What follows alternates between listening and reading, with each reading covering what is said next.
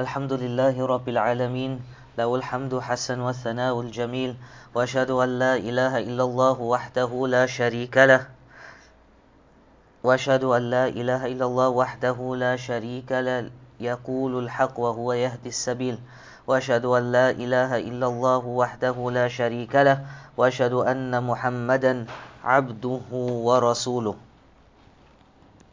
All praise and thanks is due to Allah Azza wa Jal. Peace and salutations upon Muhammad sallallahu alaihi wasallam, upon his family and upon all those who try to emulate him until the end of time.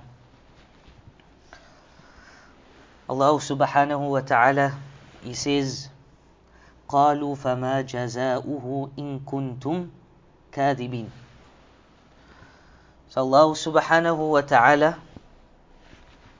He says what will be the punishment penalty if it turns out that you are lying. So what's happening here is that remember last week they were caught. So a caller calls out and he says that we found the cup or a mug or whatever, right? A vessel in the, one of the bags. So they saying that line in saying that we are not thieves, you have just said that we don't steal. So remember last week or the last verses, the brothers they said that we are not thieves. We don't steal. We are not those people that you think that we are. Because we've never stolen anything and we are not stealing anything here as well. Allah subhanahu wa ta'ala He told Nabi Yusuf or inspired Nabi Yusuf to do it this way. The reason for this is because in the law of the Egyptians at that time, no foreigner could remain in Egypt. So a thief would be punished like most other thieves are punished either by being whipped or a penalty or to give double back. So in order for him to keep his brother, he needed to have come up with a plan. قالوا جزاؤه من right ومن وجد في رحله فهو جزاؤه كذلك نجزي الظالمين So now the brothers so they speak and they said that the penalty should be that he in whose bag it is found should be held responsible for the punishment. So search the bags. If you find it or in whose bag you have found it, then this person must be what? They must be held accountable. And then Allah ends the verse and says, كَذَلِكَ نَجْزِي الظَّالِمِينَ That thus we punish the ظالمون, those people that do wrong. So this means that whoever they find the cup in his bag, he will become a slave. And this was the law that Yaqub salam and the children of Israel had at that time. So they had a different law now. The Egyptians had one law. But the brothers are given the law of the children of Israel, the law of Yaqub. And that is that if you catch the person that has the stolen item, then what happens to him? He becomes a slave. And this was the Sharia that Allah had given to Yaqub alayhi salam. And of course, Nabi Yusuf, he knows the Sharia. Because he comes from Yaqub. So he knows exactly what he is doing. كَذَلِكَ نَجْزِي الظَّالِمِينَ Right, we come to this a bit later. So he allows them the opportunity to tell him how the culprit should be punished. Right? This again, wisdom shows you the mind of Nabi Yusuf. Right? Allah obviously inspires him, but it shows you also how he thinks. And a brilliant mind. So what does he do? He knows the law. He knows the Egyptian law and he knows the law of his father. So what does he do? He uses this law of his dad to keep his brother. And he obviously knew that they're going to give the law of Yaqub alayhi salam. They don't know the Egyptian law. So they're going to say, you know what? You caught the person. If you catch him, what must you do? You must keep him. He becomes your slave. and Nabi Yusuf, he will act upon this. So they say that the penalty is that whoever is caught stealing shall become a slave to the one whom he stole from. This was the law of Yaqub alayhi salam. And then Allah Azza wa Jal, He says, كَذَلِكَ نَجْزِي الظَّالِمِينَ And this is how we deal with transgressors. My beloved brothers and sisters in Islam, you need to realize that the zalim, the oppressor, the transgressor, he will never ever escape. He might escape on this dunya. He might get through things on this world. Right. But on the day of Qiyamah, in the court of Allah Azza wa Jal, what's going to happen? There's going to be no what? Right? No escape. It's going to be nothing. He's going to be taken to task for what Allah subhanahu wa ta'ala wants to take him to task for. And sometimes we as an ummah, sometimes we feel sad. Right of what's happening around us. What's happening in the world, you know, we feel a bit sad that this person is doing such and this group is oppressing the Muslims here and this happens here and that happens there. But at the end of the day, Allah subhanahu wa ta'ala is all aware of what is happening. And Allah azza wa jal will either, if He does not take them to task on this dunya, this is why there is a qiyamah. Because Allah subhanahu wa ta'ala, He says, and we recite this every single day, in every salah, that Maliki Yawmiddin, that He is the King, He is the owner of the day of resurrection, on the day of Qiyamah. And this is Allah Azza wa Jal. And Allah subhanahu wa ta'ala carries on in the surah and He says, فَبَدَأَ بِأَوْعِيَتِهِمْ قَبْلَ وِعَاءِ وعاء أخيه ثم استخرجها من وعاء أخيه كذلك كدنا ليوسف ما كان ليأخذ أخاه في دين الملك إلا أن يشاء الله نرفع درجات من نشاء وفوق كل ذي علم أليم. So he, Nabi Yusuf, he began the search in the bags before the bag of his brother. Right? Remember this piece. Then he brought out, or he brought it out of his brother's bag, and this is referring to Binyamin. Thus did we plan for Yusuf. Right? We planned this for Yusuf to do. He could not take his brother by the law of the king as a slave, except that Allah subhanahu wa ta'ala willed it. So Allah made the brothers to bind themselves with a way of punishment, enslaving a thief. We raise to degrees whom we please. Right? Allah says that we raise whomsoever we will. But over all those endowed with knowledge is the all-knowing who is Allah Azza wa Jal. So now, if you take note, you will notice that here Nabi Yusuf speaks for himself. So now it becomes singular. Right? The first few verses, the end of last week's class, and the verses that we start, the callers were calling out and they spoke about we, right? The group of them. But here Nabi Yusuf himself, right? He says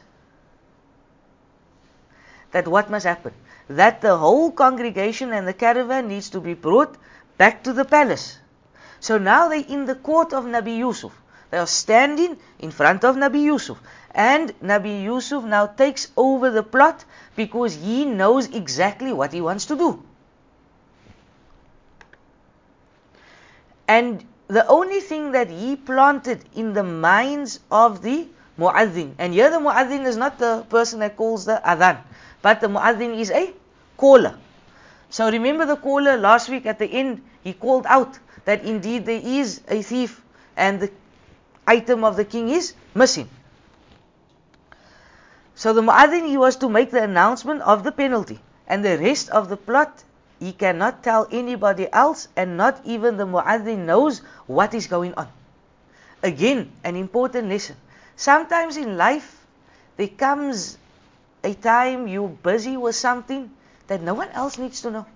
Only you need to know that. Correct? And there's no need to tell everyone else. Because you need to fulfill a mission, you need to do something. So this should stay with you.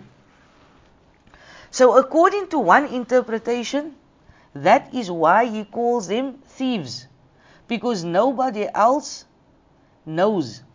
فَبَدَأَ So he begins, or Nabi Yusuf, he began to take charge. So no one else actually knew the plot or what Nabi Yusuf was trying to do. So that's why the caller called out and he said that he is a thief. Nabi Yusuf never called him a thief. It was the mu'adhin. فبدأ بأوعيتهم قبل وعاء أخيه So now the question is why does he start or why doesn't he start with his brother? Because there are 11 possibilities. Right? There are 11 bags. Now imagine he jumps straight. The first bag he gets, he finds it. What's going to happen? Right? They're going to say, look here, something isn't right here. Something is fishy. Right? Imagine. You plant something with someone, right? وَنَعُوذُ billah. And then now you want to do the investigation and that's the first place you go to. People's going to think, no man, something isn't right here. They will ask, how did you know? How did this happen? Out of all the bags, why did you go straight to Binyamin's bag? So he plays the plot out. This again, human psychology. And they are confident that none of them would steal. Must remember, they confident because none of them took it. So they say, look here, you can search and you can search, you're not going to find anything. And you must remember that they are the sons of a prophet and they are not going to steal. Also, they are in a foreign land and they have a reputation to keep up. So they are confident that they are not involved in this stealing. Every time a bag is opened, they are like, you know what? There, can you see? That wasn't us. We told you it's not us. right?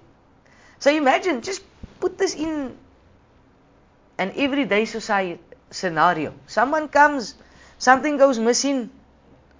Right? They say, look here, everyone needs to sit now in this room. But you, everyone knows, look here, it wasn't us, man. So now they open the first bag. Right? And everyone's like, yeah, can you see we told you? But it gets more interesting. ثم استخرجها من وعاء أخيه كذلك كدنا ليوسف And then, my beloved brothers and sisters in Islam, lo and behold, there is the cup and he took it out from the bag of his own brother, from Binyamin's bag. And this is how we plotted for Yusuf. Meaning that Yusuf did not do this himself. Yusuf could not think through this plot himself. But we, referring to who? To Allah Azza wa Jal, that Allah subhanahu wa ta'ala was the one that told Nabi Yusuf to do this, and this is what he did. ما كان ليأخذ أخاه في دين الملك. So he would not have been able to keep his brother according to the deen of the king. Now remember the deen of the king was three things. Either you must pay back double or you get whipped. Right? But there was nothing of keeping him. But the deen of Yaqub is that someone steals from you, what do you do? You take them as a slave. So this really shows us what deen means here. Right? So all of us, we have this understanding that deen means religion. But this clearly shows us that deen is more than a religion. But rather, deen is a system. It is a way of life. It is a system of life. Again, this is what Islam is. My beloved brothers and sisters in Islam, Islam is not just in the masjid. Or Islam is not just in the month of Ramadan or the months of Hajj. Islam is a way of life. Whether you're at work, whether you're doing a business deal, whether you're playing football, whether you're playing cricket, whatever it might be. This is the way of life. Sometimes you find brothers, subhanAllah, and even amongst our sisters, mutadayin, right? Good people and outward pious people, making salah, paying, you know, doing what they need to do. But if you do a business deal with him, you see another side. Maybe they have an appointment. You see another side. And this is what is referred to here by deen. That deen is a way of life, it is a system of life. It is not just to practice rituals, but it is supposed to be our everyday dealings. This is our Islam. This shows us that we are Muslims. Muhammad sallallahu alayhi wasallam. The people that embraced Islam in his time, did most of them embrace Islam because of him giving muhadarat, giving talks, and calling people to Islam? Or was it through his mu'amala, through his actions? It was through his actions, as many of the ulama say. Because of his actions, he's dealing with people. The way he was, this was what brought people to the deen of Islam. Allah. Right? Or illa ayyasha Allahu narfa'u darajatin man nasha wa fawqa kulli dhi ilmin alim. Except that Allah subhanahu wa ta'ala had willed. And this is how we raise people. Whomsoever we please or whomsoever we are pleased with, we will raise them. That's what Allah is saying. And above every person of knowledge, there are people who have more knowledge. And above all the people of knowledge is Allah Azza wa Jal. So Allah subhanahu wa ta'ala, He is the one that raises people. وَتُعِزُّ مَن تَشَاءُ وَتُذِلُّ مَن تَشَاءُ That Allah subhanahu wa ta'ala, He gives izzah. Right? He gives rank to people and وَتُذِلُّ مَن تَشَاءُ And He takes us away also from people. He disgraces people. He puts people down. How many persons? Right? And we all know of this. Someone, mashallah, tabarakallah, Allah subhanahu wa ta'ala has granted them with a dunya, with a lot of wealth, with a lot of status, whatever it might be. But then you see that same person, Allah subhanahu wa ta'ala removes it. And this is Allah subhanahu wa ta'ala. He can do with His slaves with whatever He wills. So one of the names of Allah subhanahu wa ta'ala, or rather a description, is Rafi'ud Darajat. The one that raises up ranks. Allah subhanahu wa ta'ala, He raises. And Allah raises and honors whomsoever He wills. But the same Allah, He can lower and He can disgrace whomsoever He wills as well.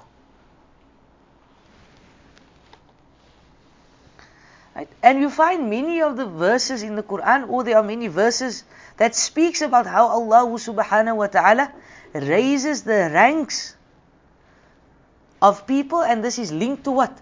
To ilm, to knowledge. And we find that Nabi Yusuf, he has knowledge. And Allah subhanahu wa ta'ala has raised his ranks. Because of his interpretation of dreams, correct? Where does he find himself now? As a minister. As an Aziz. And this is why Muhammad sallallahu alayhi wasallam he said that the preference over the alim has over the worshipper and the difference in the ranks that the scholar has over the worshipper is like that of a full moon over all of the other stars. Last night, the night before, was full moon. What do you just see in the night? You just see the moon. You don't see the stars. Stars are there, but you don't see it. So knowledge is the number one factor that raises ranks. How many people don't we know that you've only met, you've only discussed, you've only sat in their company because of knowledge, not because of anything else. There was no money, there was no sport, there was no family ties, there was nothing, but it is because of knowledge. How many of the greatest ulama have you not heard of? Have you not read their books? Have you not sat in their talks? Have you not spoken about them? Only because of what? Because of their knowledge, because of nothing else. It's not because of their money, not because of their children, not because of their families, of their status. It's because of knowledge. That's how we know. How did we get to travel? How did we get to spend time in the blessed city of Medina? It's because of knowledge. Had it not been because of this ilm, because of knowledge, we would have not gotten there. And the Prophet sallallahu he said, the superiority of an alim over an abid, over a worshipper, is like that of the full moon over all of the stars. And this, my beloved brothers and sisters, is a beautiful metaphor. As we know, when there is no moon in the skies above us, we see millions and billions of stars. Obviously, we don't see this nowadays because there's too much light, right? Too much artificial light. But drive, right? Drive on the N2, on the N1, go to the Karoo, right? You know, when it's dark and the, there's no moon, what do you see? You see a lot of stars. And Right? Go where there's no light. So maybe there's, you know, some load shedding and you just see pitch dark and then maybe you look up and the moon's not out that night, then you might see some stars. So all of those stars, however, don't give you any light that is of benefit. And there is millions of stars, but you are in pitch black darkness where you are, and they don't benefit you. So you see the star, but it doesn't give you that light. Whereas the moon, when it shines on its full moon, 13, 14, 15, what happens? You can actually see. Right? You will find some people, they will say that maybe they never had electricity, whatever the story was, and they could go out on the full moon and they could actually read a book. They could actually read. That's how bright and this is what the light that they got. So one moon comes along, and what happens to those billions of stars is that they are eclipsed now. They are gone. They are vanished. So when there is a full moon, you only see one or sometimes two or three stars. Maybe the North Star and some other stars, and that's it. But the billions and the millions of the other stars, they are disappeared and they have vanished. So that moon is only or is only one unlike the billions of stars. But the light from the full moon is so bright that it will cast a shadow in the middle of the night. And Alhamdulillah, when you know we lived in Saudi Arabia, and you maybe traveled at night through the desert or you went somewhere and that, and this is what you would see. You just see stars and stars. And then when you travel during the 13th, 14th, or 15th, then you will actually see, if you're in the desert, you see how bright this moon really is. So why do you think the Prophet ﷺ brings this metaphor forward? Because a person of knowledge, he will eclipse right thousands and thousands of worshippers one alim, one person of knowledge will eclipse, it is not even equal, nor is it even the same. Because a worshipper and abid, right? He's fasting, he's praying, he's giving sadaqah, he's reciting Quran, he's making adhkar. Alhamdulillah, this is good. Right? But this only benefits who? It benefits himself. Right? Your recitation of Quran, you're making salah, you're fasting on a Monday and Thursday, the 13th, 14th, 15th. You're giving sadaqah, you're paying your zakah. It only benefits you. Whereas the student of knowledge, the alim, he is benefiting who? He's benefiting the ummah. Right? He's benefiting society. And this is why Allah subhanahu wa ta'ala has raised their ranks in such a way. But having said that also, of the first people, I'm not going to go into detail, but of the first people that will be held accountable on the day of Qiyamah is going to be that very same scholars. It's going to be that very same student of knowledge. It's going to be that very same ulama. That what did you do with the knowledge that you had?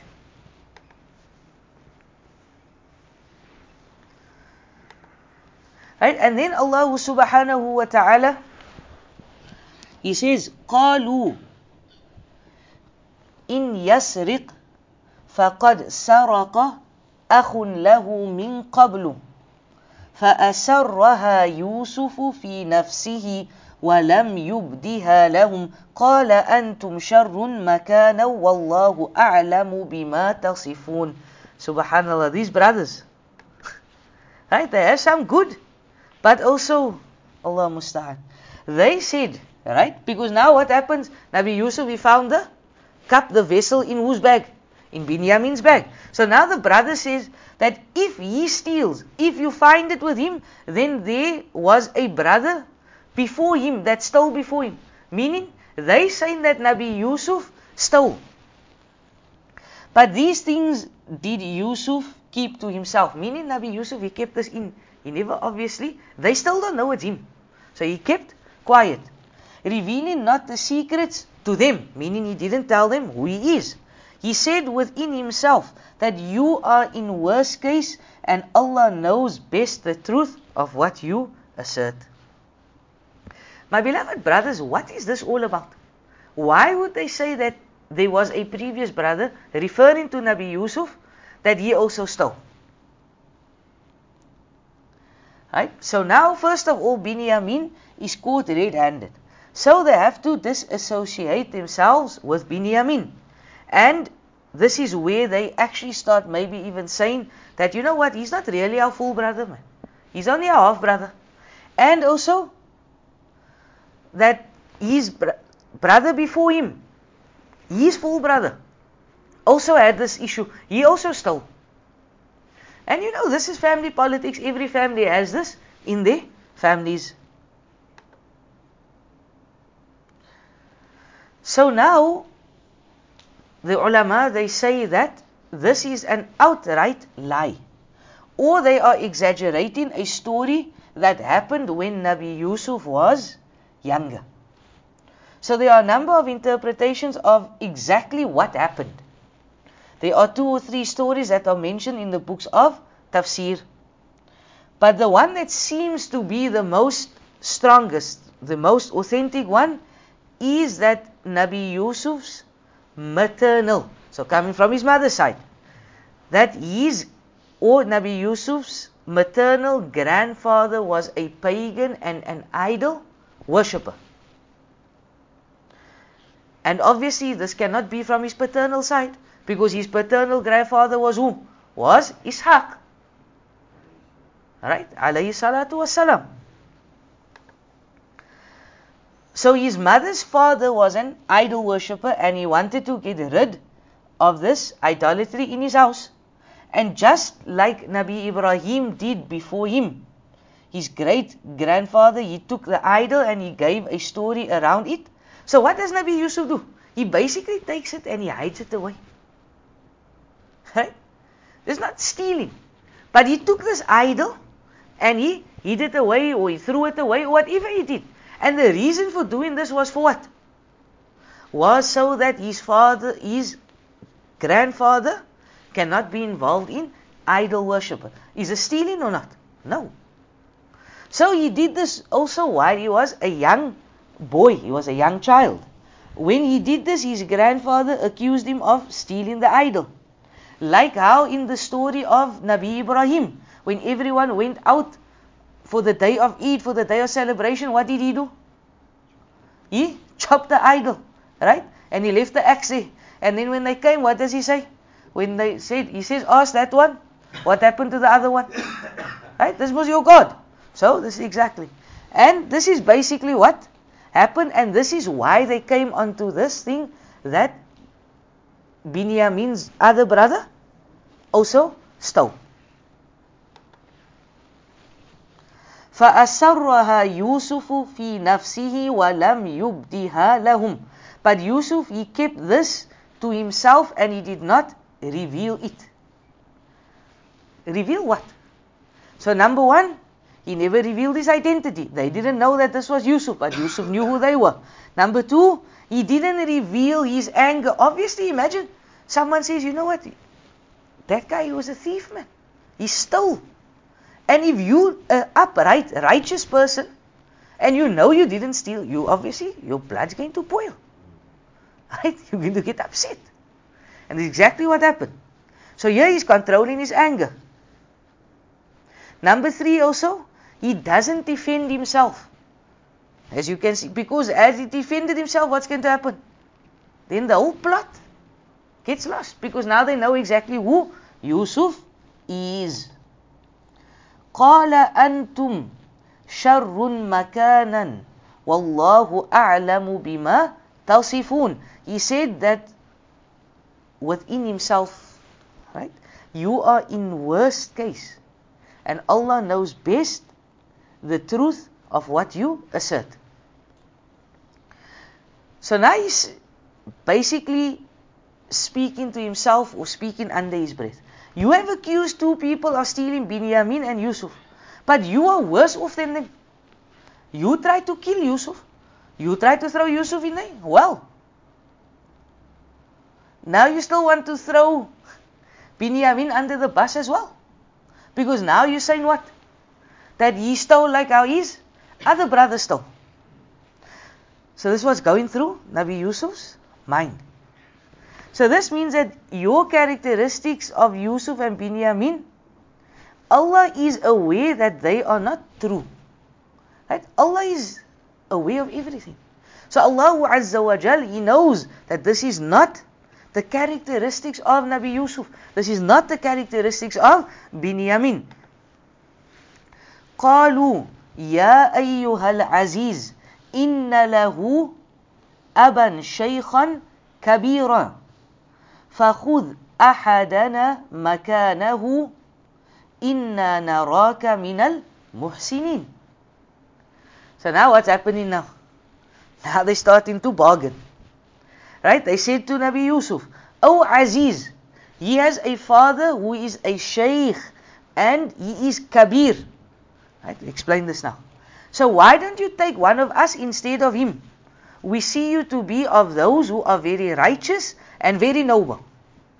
The first thing they did was disconnect from Binyamin. Right? He is not of us. He is not of our tribe. His mother is not our mother. So maybe Binyamin's mother and Nabi Yusuf's mother came from a different tribe. And their mother was from a different tribe. Then also they realize what is happening now. They realize that there's serious trouble. They promised their father that what? They will all come back. They're going to bring Binyamin back. And now out of all the brothers, who they want to keep? Binyamin. This is a problem. They already lost Yusuf, right? The father already lost his eyesight because of Yusuf. Now what's the still about Binyamin? They trusted him. He sent him with him, but now they come back without him. And see the first tactic. They said, Oh Aziz. So from here some scholars derive that Nabi Yusuf he became the Aziz. That was his master because they were using the same term. So now his rank is extremely high. So they're saying, Oh Aziz, that verily our, or that verily ha- he has a father. Referring to Binyamin, that Binyamin has a father who is a sheikh and he is very old. Why do they say that he has a father? Is it not the same father? Is it not all of their fathers? Right? So, two reasons. Number one, to bring some extra sympathy. And the second one goes to the issue that they did not feel much connection between themselves and Binyamin. In the first interpretation, it is as if they are making Nabi Yusuf more sympathetic. The one that you took, his father, right, is waiting for him. You took that guy, but it's his father, man. It's more sympathy. The second interpretation is as if they don't actually feel that level of love for him, that he has a father, and it is not necessarily our father. فخذ أحدنا مكانه إنا نراك من المحسنين Take one of us instead because we see you to be a person of excellent, of great character, a muhsin. قال معاذ الله He said, Allah subhanahu wa ta'ala, oh Allah forbid, أن نأخذ إلا من وجدنا متاعنا عنده إنا إذا ظالمون He said that Allah forbid, ma'adh Allah, that we should take anyone but him with whom we found our property. Imagine, someone finds him guilty here. Right? This person is guilty. He has the stuff on him. But I come along, I say, you know what, man? That's fine, man. Take him, it's alright. Los for him. That's, I'm going to take him. Does that make sense? Doesn't make sense. And see here, here he's saying, Ma'ad Allah, right? The one in whose refuge is sought is Allah subhanahu wa ta'ala. Right? He is seeking refuge. He's, right? He didn't say a'udhu billah, which is the verb and it means that I am seeking refuge in Allah. But rather he says ma'ad Allah in the one in whose refuge is sought. And this is more powerful than saying, A'udhu Billah. So he says that we seek Allah's refuge in taking anyone other than the one whom we found our belongings with. So notice that he was accused of stealing. Right? He was accused of stealing, but if you notice that Nabi Yusuf, he cannot say the one who stole. Because he knows that it was planted and the person did not actually steal. So because his brother, right, like we mentioned, his brother didn't actually steal this. So he had to say, he couldn't use the word, the one who stole. And if we were to do this, we would be of those who are guilty of committing injustice. Imagine, right, Nabi Yusuf is saying that if I were to take one of you and I send Binyamin, then this is what? This is dhulm. This is oppression. And what is dhulm? Dhulm is wad'u shay. It is to place something in some right in something where it is not supposed to be placed. So, for example, I have a liter bottle, right? Can and now I want to put two liters in there.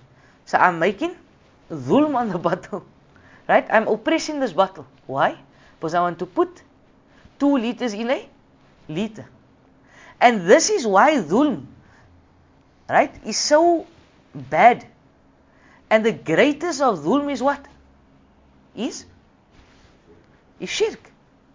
Because you are ascribing and you are putting something to Allah Azza wa Jal or giving someone else the power that Allah subhanahu wa ta'ala has only to himself.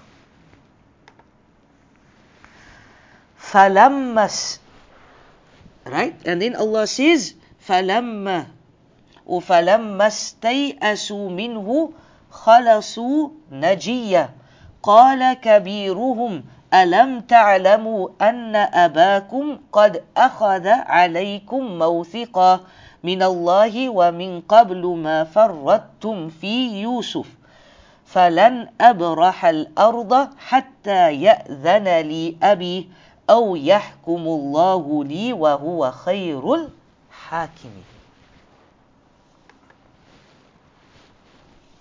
So when they despaired of him, they held a conference in private. So now the the ten brothers now they meeting, right?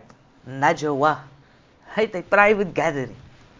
The eldest of them said, Know you not that your father took an oath from you in Allah's name? Right? Remember they took an oath that they're going to bring him back. But also remember the father did say that if an exterior influence takes place. For example, you guys are involved in a fight and someone passes away and you know they hijacked and that. We can understand that. And before this, you did fail in your duty with Yusuf. They failed Yusuf. Therefore, I will not leave this land until my father permits me, or Allah decides my case by releasing Binyamin, and he is the best of the judges. Istayasu. Right?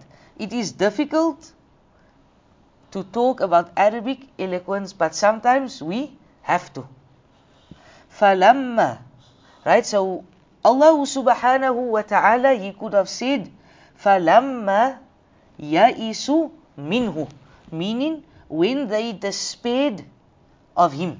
But rather Allah subhanahu wa ta'ala, He said, فَلَمَّا asu, And the sin and the ta are for seeking more. So if you studied a bit of Arabic, you will know. Istaf'ala yastaf'ilu. Right? To seek. Istighfar. To seek Allah subhanahu wa ta'ala's forgiveness. So this alif and the sin is for what? Or the ta and the sin is for? To seek. And here they tried and they tried and they tried and then they gave up. So they were trying to seek and they were trying to seek and they were trying to seek until they couldn't anymore. Right? Khalasu najiya. So they broke away. They went to a private gathering. Right, Surah? The start of the 28th juz. Allah subhanahu wa ta'ala speaks about this najwa of a secret or being separate. And that is why, my beloved brothers, ikhlas is ikhlas, right? Sincerity. Because you break away from others to Allah subhanahu wa ta'ala. The word najiyan or naja means to have a to be in secret. And that is why Allah subhanahu wa ta'ala He pro- prohibits us to have munaja. To not have secret talks unless it is for something good. So here we see that the eldest brother he says, Don't you know what your father took? Some a promise from you. He took from you a covenant with Allah's name. And before this we had already fallen short and committed a mistake with regards to Yusuf. I will never leave this land until until my father gives me permission or Allah judges something else in my case. And Allah subhanahu wa ta'ala is the best of all judges. So here we see the next word, farratta, means to be less than what is required. So here we find that the eldest brother, he's the one that starts to speak. And here the ulama say that this shows you that now he starts to feel guilty and his righteousness has started to begin. So this change has begun and now the guilt is catching up to him. They say that this was the same person, according to most scholars, that said, Do not kill Nabi Yusuf. And he was the one that rather came up with the idea, according to most ulama, that rather throw him in a well and someone would catch him or get him in the well, etc., etc. So we find that in the beginning, Allah subhanahu wa ta'ala, He doesn't mention who this is, right? Remember, they just said that one of them said, put him in the well and do not kill him. Now Allah subhanahu wa ta'ala is specifying that this is the eldest. So why do you think this? Right? So a part of our deen tells us that we should hide the faults of others. But we should mention the good. If somebody does a mistake, we try our best to hide this fault. Now obviously here, right, there's a flip side to the coin as well. So for example, right, someone comes, and we use the example of marriage just to make it a bit easier. Right? Someone has a daughter, and there's someone interested in this daughter. But this person that's interested, just use the example, the person is on drugs. And you don't know he's on drugs. But I know. So now must I keep quiet? Must I cover his faults? No. Right? Because now it's going to affect someone else's life. So you go and you obviously just explain the bare minimum. You don't go into details, you know, he buys right? Now you're gonna say he drives all the he drives to Manenberg, for example, he drives to Hanover Park. You know, he goes to this flat at that number and this is where he purchases his stuff. No. All you just say, you know what, uncle, this person is on drugs, there's proof that he's on drugs. So I don't think it's a good idea to let your daughter marry. Understood? So same thing with business. Someone he conned you, right? Or he conned all of us in this room. Now he's going somewhere else to con someone else. It's our duty to go and go tell that person, look here, don't do business with him because this is what he did. You can't say, no, I must cover his faults now. But then he does the whole ummah in. Doesn't make sense. So, it might be better than killing him, but this is still a crime. Right? Again, throwing him in the well was still wrong. It's still a crime. But obviously it's a lesser crime than killing him. And then Allah subhanahu right, will carry on.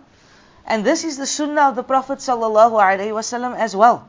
That when someone committed a crime or he did something bad, then the Prophet, peace be upon him, would say, Why do some amongst you do this?